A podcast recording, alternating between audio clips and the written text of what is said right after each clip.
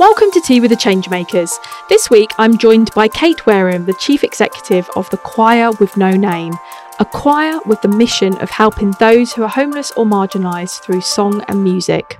So, Kate, we'll get onto why the choir doesn't have a name, so to speak, in a moment. But before we get going, tell us a little bit about this amazing charity. Um, hi, yeah, I'm. I have the great privilege of being the chief exec of the Choir with No Name. Um, we are uh, an organisation that runs choirs for homeless and marginalised people around the country. We've got six choirs at the moment, with the hope to expand to have choirs everywhere, every town and city in the future would be lovely. Um, and basically, we we exist to give people going through a tough time a place to sing their heart out. We know how much of a difference singing can make when you're um, having a, a, crap time. Um, am I allowed to say crap? You can say crap. Please say crap. Excellent. When you're having a crap time, um, it, we know how important um, and how impactful singing is, and it's even more impactful when you're singing with a group of people around you.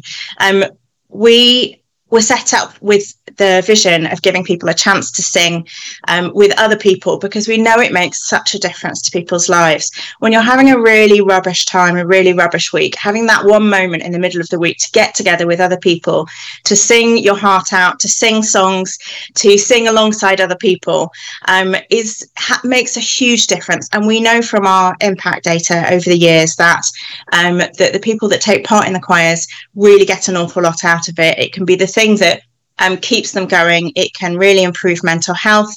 It can build communities, um, and it, it, it's a lifeline for many of our choir members, um, particularly in the last few years with COVID.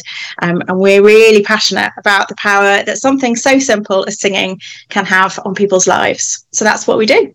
Mm, that sounds great. And we do actually know a little bit about this here at Tea with the Changemakers because on episode 11, I did have the pleasure of speaking with another Kate, Kate Valentine from Singing Mamas, which is the singing organisation for women who have just given birth or have young children and may be experiencing or tackling postnatal depression. And she did tell us a little bit about the positive effects of singing and how it can improve mental health. But you're actually a music psychologist, aren't you, Kate? So I wondered if you could tell us a little more about the science. I can give you a very long list of the ways that singing um, and music and, and, the arts in general um, can help us um, as human beings. Physically, um, singing helps your breathing and your lung function.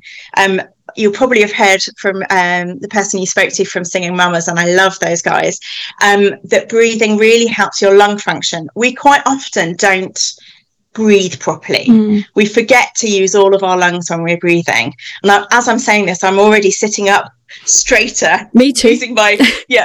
Our, our, spines are straighter, our, our um, shoulders are higher or or more relaxed, more to the point. And when we breathe from our stomach, that automatically has an impact on our on our mental health. It gets all that oxygen into our body, and that's really good for us physically learning to use our voices in different ways to take that deep breath in and to sing um, notes out and use all of that breath is really good for us as well and our vocal technique it can have um, impacts on our blood pressure um, pain perception even mm. Um, we have a number of people that uh, live with chronic pain conditions and there's loads of evidence to say when um, people go along to a choir rehearsal or so, engage in something like that, um, they take less pain medication, um, and that's uh, because the the act of singing changes the way that we perceive pain. Mm. So it can have a real impact on our daily lives. Um, it improves social well-being. When you're sat next to someone and you're both singing, it's quite a vulnerable thing. Um, when you uh, you you put yourself on the line a little bit to make a noise and use your voice, um, uh, there's a reason that people go and do karaoke when they've had a few drinks because it's nerve wracking. um, when you're sat in a rehearsal, we don't have drinks in our rehearsals, but that process of um, sitting there and singing next to someone it, it's making yourself vulnerable. And when the person next to you is making themselves vulnerable too, they then um, there's a bond there because you've gone through this shared experience and not just that that kind of vulnerability singing together but the act of singing as well builds connectivity between people so there's lots of evidence to show that breathing syncs up heart rates sync up mm. there's um, changes in the brain that really impact um, how you feel connected and a sense of belonging to people that you're singing next to and for people that are marginalized that sense of belonging is really really important so there's lots of psychology around that. Um, stress relief, even immune response can be um, stimulated, so that can improve overall health. Um, many, many different things. Um, and so, yeah, as a music psychologist, I get the great privilege of reading all of these papers and finding out the evidence that does exist out there. Mm. although it's a slightly different area to what I actually study. so singing is is fantastic for us, but I guess it's even better for those, as you said, are in a in a, in a position in life life right now, perhaps homeless um, or, or feel marginalised. And some of those benefits are really brought to the fore by bringing people together, connecting them uh, to, to, to, sing on a regular basis. And I noticed that you, as you said, you, you've got this vision of being in every sort of town and city in the UK because, you know, homelessness isn't isolated to just a few cities, is it? But you are in London, Birmingham, Liverpool, Brighton, and Cardiff. Are those places and cities really feeling the strain, I guess, on of the homeless agenda? And how is a choir with no name really sort of helping in those cities and places? Yeah, um, we're actually in Coventry now as well. We've got a right. new choir in Coventry Fantastic. who did their first gig last week. Mm-hmm. So that's really exciting. Yeah, I mean, the statistics are pretty terrifying. Um, one in 53 are homeless in the capital, one in 78 in Brighton and Hove, one in 96 in Birmingham. And when we say homeless, um, I think those, those statistics can feel quite um, shocking uh, because that seems like a huge number of people, and it is a huge number of people. Um, and we sh- shouldn't do it down, but I think we need to look at that in the complexity of what homelessness is. So, um, uh, the definition of homeless is both street homeless and also people living in temporary accommodation. Mm. And I think there's a huge number of people that are living in temporary accommodation that are unseen. We don't see them on our streets, so we don't feel like the problem is there. But there's this, um, but there is. There's a huge problem of people having instability in their daily lives. And um, so in the UK, it's 274,000, um, and that includes 126,000 children. These are statistics from 2021 from Shelter. Um, and this is after COVID and after having the Everyone In uh, campaign that brought lots of people that were street homeless into hotels after the eviction ban, um, after the increases on universal cre- credit. And of course, a lot of those protections have now gone. But to live in that way, um, to live where you don't necessarily know where you're going to lay your head next week, three months from now, six months from now, is incredibly disruptive to mental health, to physical health. It has a physical impact on us.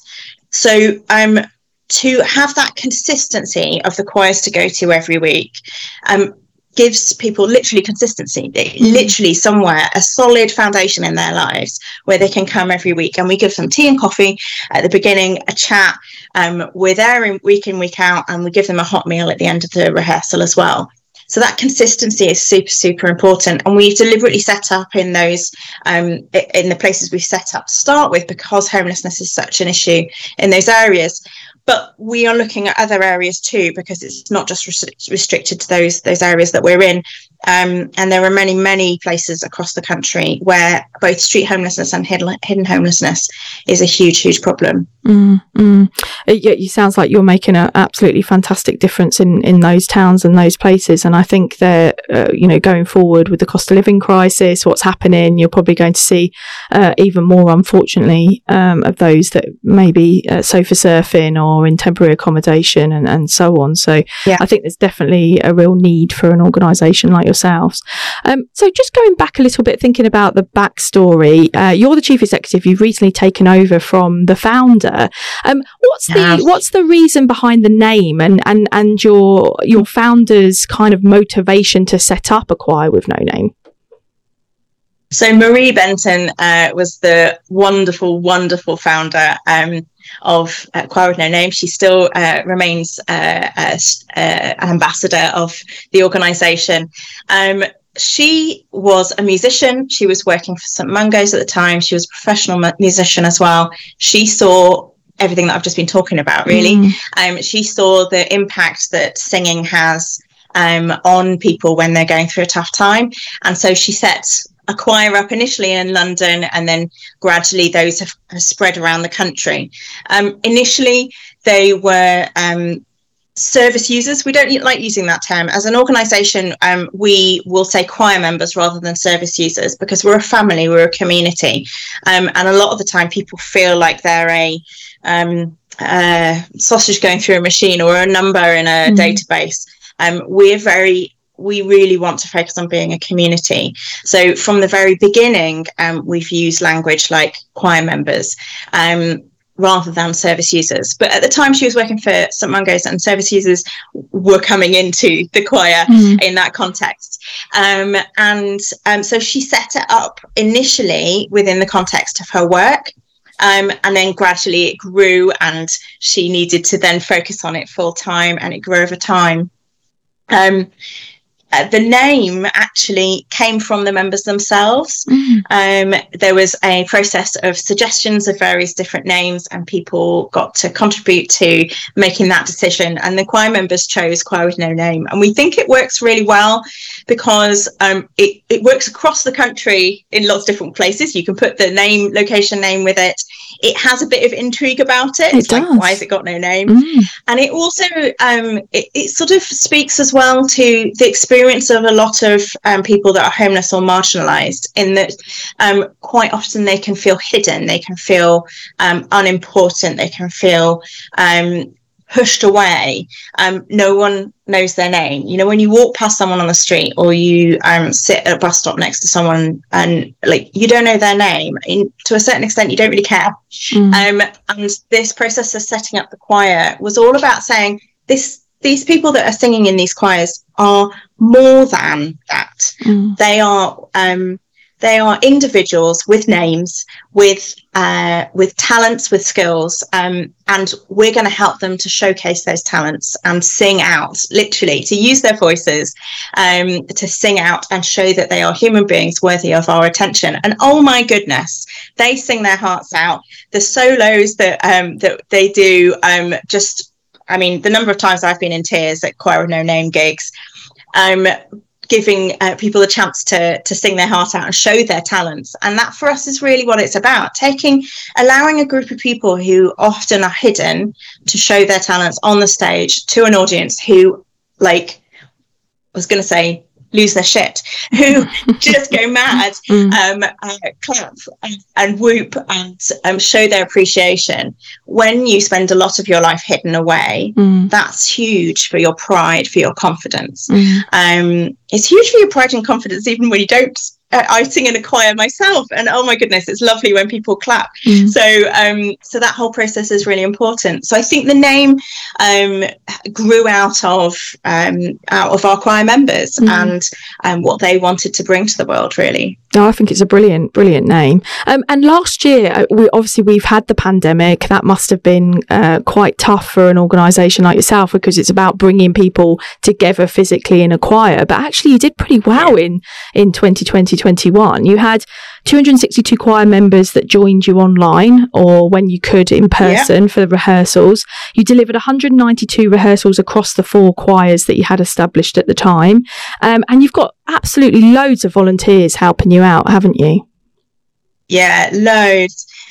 The pandemic was really difficult. I mean, it was difficult for all of us, but um, I think when you're already isolated, to then be told you have to stay indoors and and be there constantly mm. that's massively isolating um, and so for our choir members it was um, incredibly difficult and we pivoted really quickly. And this is before my time. So I started in April of this year. So um, I, I um, speak of what the team did um, with Marie, um, our founder and then CEO, um, leading it. And in the space of four weeks, something like that, um, uh, we went as an organisation from having in-person rehearsals to having online rehearsals.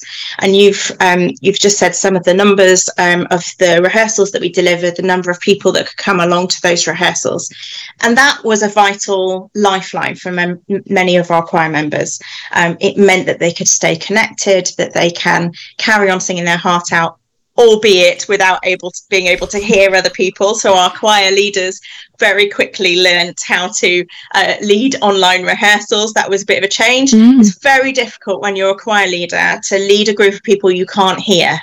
When you when you, you lead a choir, you rely on the, the yeah, feedback you get from hearing everyone's voices, and then when you do it on Zoom and everyone has to mute because it's absolute chaos otherwise.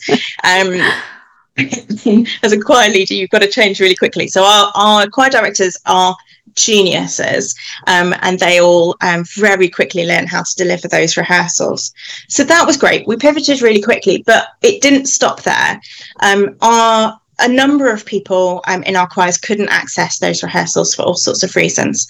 And I think it's really important to um, remember that whilst um, the majority of people who are homeless or marginalised have some sort of digital uh, uh, device, mm. um, maybe a phone or a tablet or laptop, whatever. Um, the relationship that many people um, in that situation have with those digital devices is really um, complex. Um, so it's all very well. You can say, well, they've got a phone. Of course, they can access this information. And this doesn't just mean rehearsals. This is also information about where to get support, um, financial uh, help, um, universal credit, how to get hold of all of that sort of information. Everything went online. Um, and um, but for a lot of people who are homeless or marginalized, that relationship is more complicated. And that's be- often because the device they've got is not necessarily set up for some of the things they require of it. So um, they might have a phone, but not not a laptop or a tablet. So it's difficult to access some of those more complex web pages. But more than that, um, accessing data when you've got very sporadic income, you're not going to have a monthly um, membership with a, a, data company.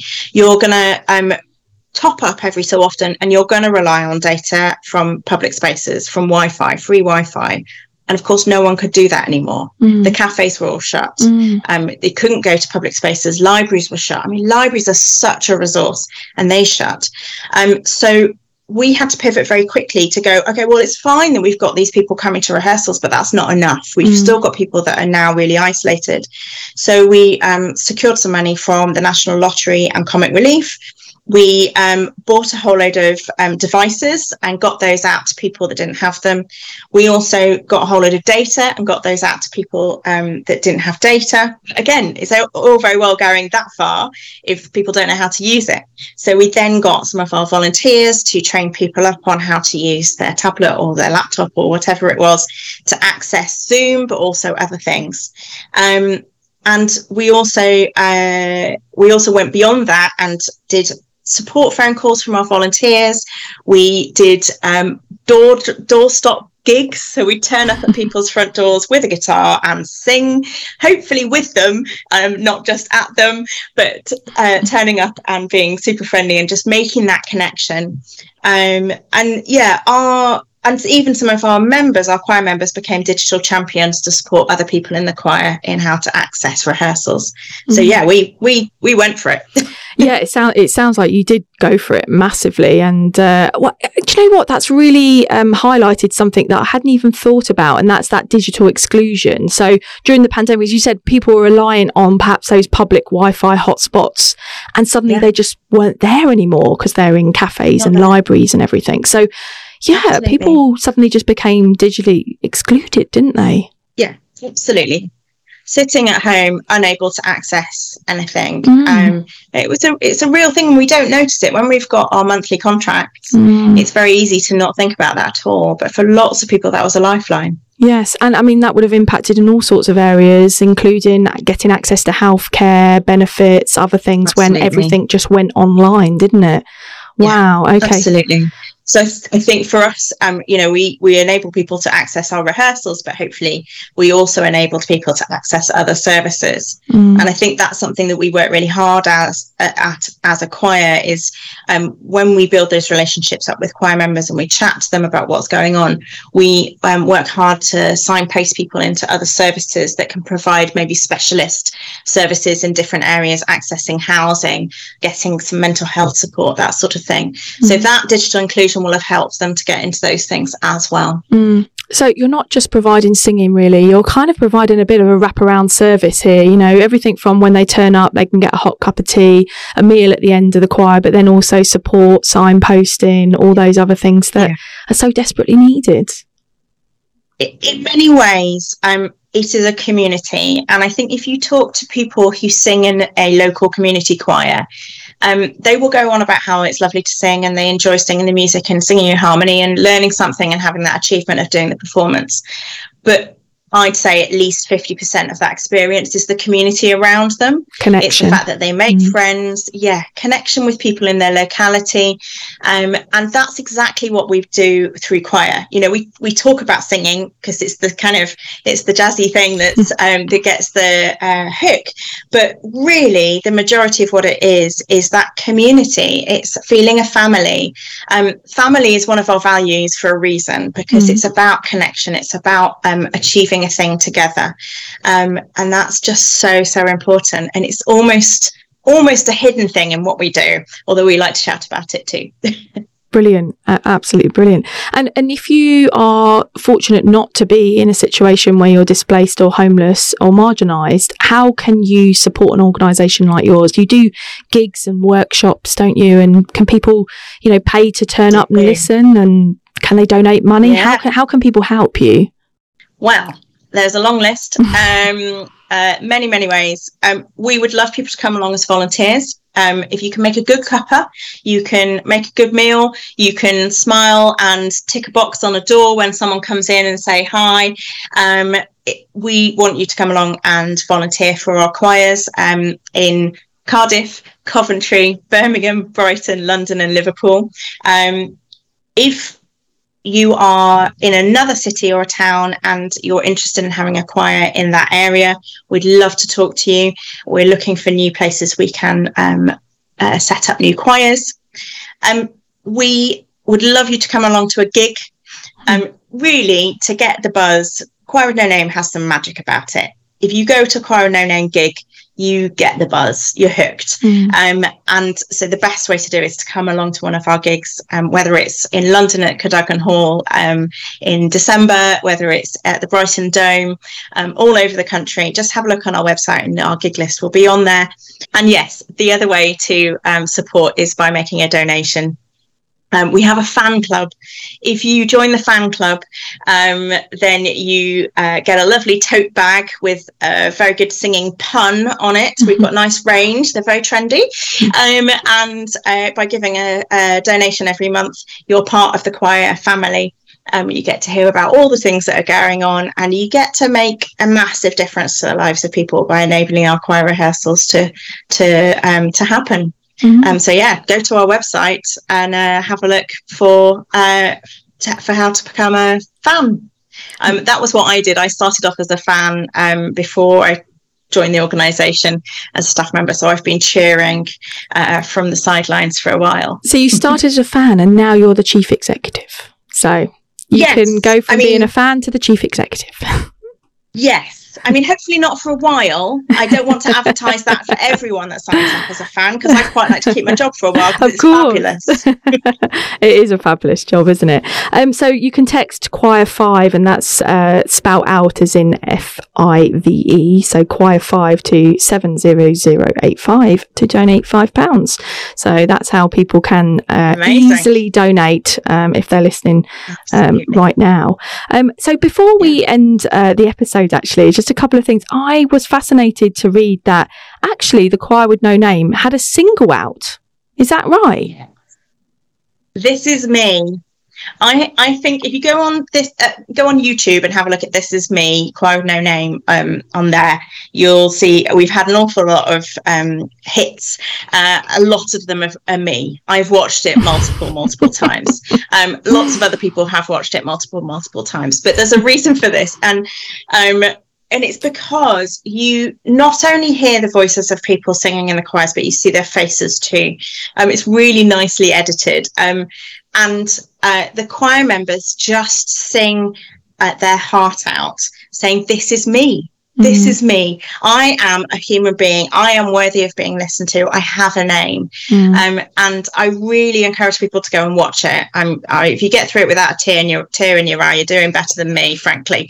Um, but yeah, beautiful, beautiful video. Um, and it was made a couple of years ago, pre-COVID, um, and it's our four choirs then um, around the country have all sung different bits and done different solos and it's all been edited together into this one performance mm. um, yeah it's fantastic it's a, it's a it's a beautiful uh, video and single and for those who don't know this is me it is a perfect song it is from uh, you know the greatest showman's global hit isn't it really so um, you know it's, yeah. it's it's a fantastic song and really sort of resonates with what you're what you're all about so yeah no I definitely encourage people does. to go and go and check out that video and that single. It's uh, it's fantastic. I just want to say thank you, thank you for joining us on Tea with the Changemakers, and uh, yeah, we we wish you all the best.